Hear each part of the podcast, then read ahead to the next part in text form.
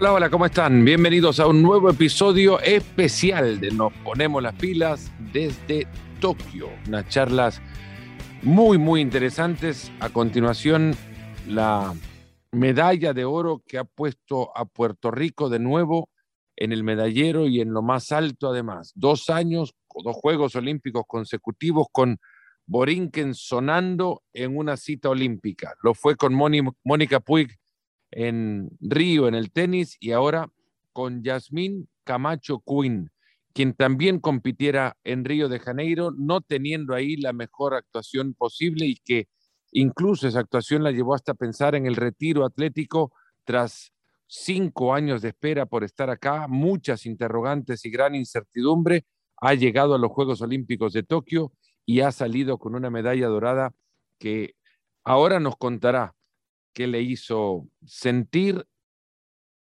y qué es lo que significa para ella también haber recorrido el camino hasta lo más alto de un podio olímpico. The fascinating story of Jasmine Camacho Quinn, that's what's coming up in our podcast. Jasmine, felicidades. Congratulations. Has it sunk Thank yet? you. Has it sunk in?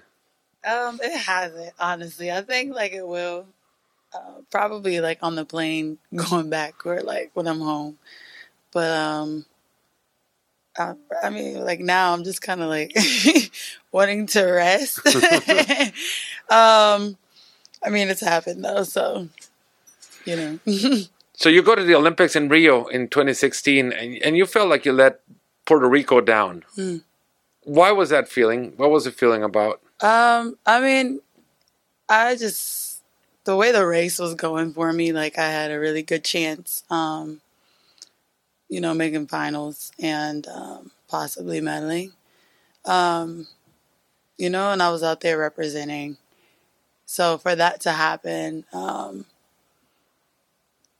I don't know. It's just like a guilty feeling that I had. Like I, I felt terrible, and it's like I trained all year. Like you know, I already had a season, and just for this to like happen at the biggest stage, like, um, I don't know. It's just I that that was that was a really difficult time for me. So when you think about that and the five years in between that feeling and what's hanging around your neck right now, Uh, I, what words can you put into that? I mean, during the five years, like it's been an emotional roller coaster. Honestly, um, had my ups and downs. Um, you know, I was off this season, and this season was good for me. Um, I've dealt with injuries that where I couldn't even compete um, at other championships. You know, like this is my first championship since 2016, and that's five years later. So. Um, you know, just everything that's that has happened. Um, everything that's like happened in between, honestly, like I can look back, but I feel like that's that's gotten me to this point, and um, it helped me get through like this whole year. And what a year it's been, right?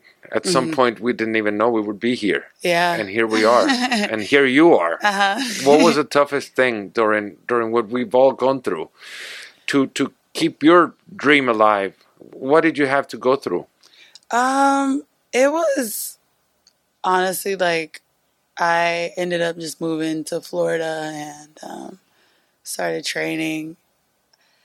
And part of me, like, I honestly wanted to be done with track. I didn't know where anything would go. I was lost. Um, but my uh, my coach, my hurdle coach, uh, came from Ireland to coach me, and um, him and Coach Gary, which was my sprint coach, like they both came together just like to help me out, and uh, it really benefited me honestly, because um, yeah, I think like the second part of my race now is kind of it's kind of dangerous.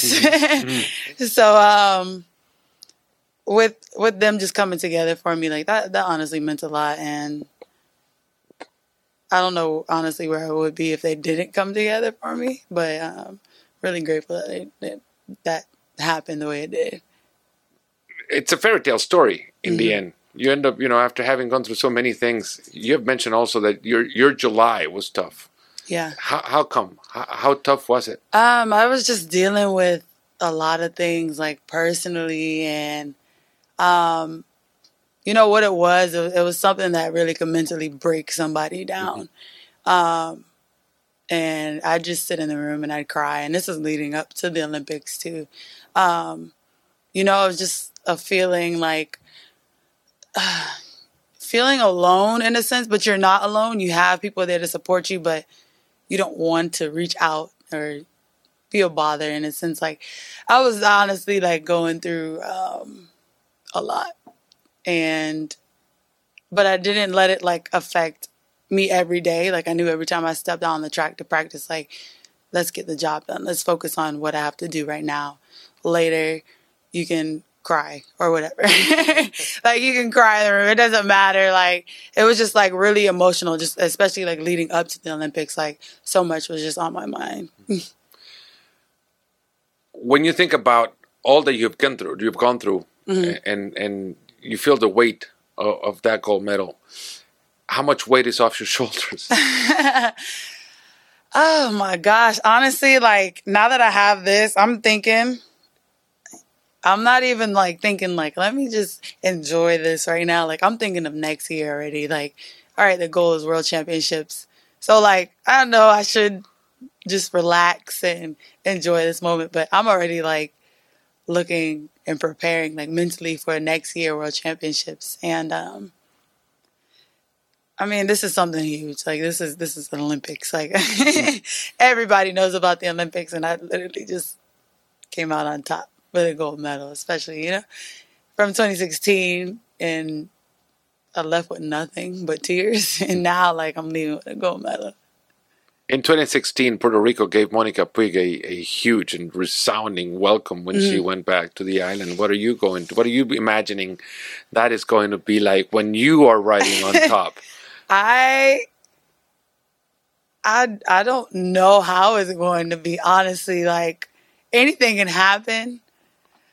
I think like when I when I get there I'll be like it's going to be more than what I thought it was. Mm. But um I I I don't know. That's something to look forward to, though.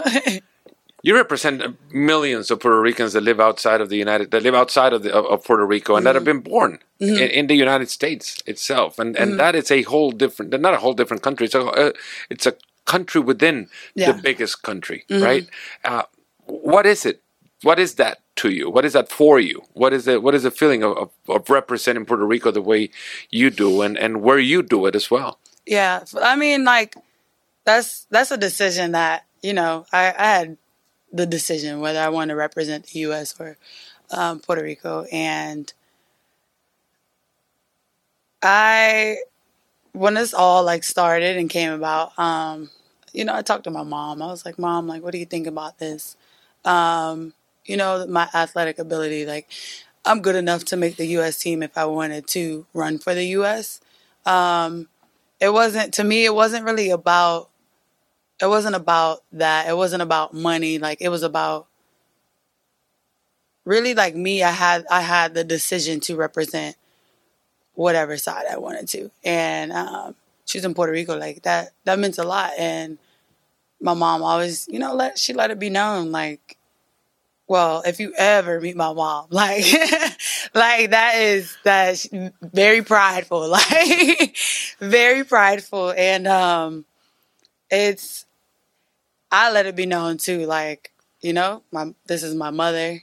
Um, she's a Puerto Rican woman. She's very proud, um, and she will let you know, like my kids, like my kids they're mixed like she will say that like my kids are mixed that's that and um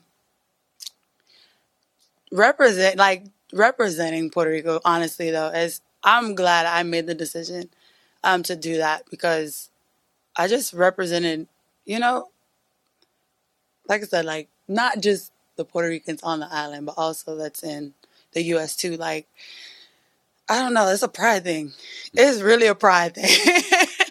it's really a pride thing. Um, I just, this is something kids can look up to. Um, a lot of people can be inspired by. Like, this is a second gold medal. And um, and I have the Olympic record. Like that's not just gonna be my name, but it's gonna have Puerto Rico beside it. And I think like that matters. Like representation matters, and this is definitely something like kids can they can look up to. They can they can do things from this as well. Like you know, and people that are like me, people that are like me that are mixed. That you know, yeah, I was born in the states. Um, you know, but I did. It's not like I didn't know nothing about my Puerto Rican side. And I think a lot of people are mixing that up. Um, I think they're assuming like I knew no, absolutely nothing about my Puerto Rican side, um, and that's not the case. But um, it representing Puerto Rico, like it honestly, I'm glad that I did it. Honestly, like. What did that Puerto Rican woman tell you when you first got on the phone with her after winning the gold medal? What did your mom say? Um, well, right after, like, I couldn't even get to my phone. I had interviews that lasted a minute, and then I had drug testing, and then I had, I don't even know what I did after that. I think I had more, but I finally got to my bag, and it was like one, two o'clock in the morning, I want to say. So, and my mom's voice was gone. I already know, like, she was going crazy. I seen the video. the world is in the video. Yes. yes. Um, so I haven't really got to like talk to her, especially because of time, ch- like mm-hmm. time difference. Um, but I know she cried. I know she cried, and uh, I don't know that that feeling, like just to see the smile on her face, like that just meant so much. so from now on, when you're out there competing, and next year at the World Championships, mm-hmm. when you're presented you're going to be presented as Jasmine Camacho Quinn, Olympic champion. I know. That's, That's so big. Crazy. That's big. yeah. It's I don't know. That's that's I don't know. I did it. that's now I'm like excited for next season. Lane four, Jasmine Camacho Quinn, defending Olympic champion. Uh-huh. Um, there you go. That's gonna be there forever. Yeah, that's crazy. I didn't even think about that. I didn't. I didn't think that far, but um, that's amazing. Honestly, like I don't know. I did it. Like that's all I can keep saying. Like I did it. I did it. Thank you so much. Thank you.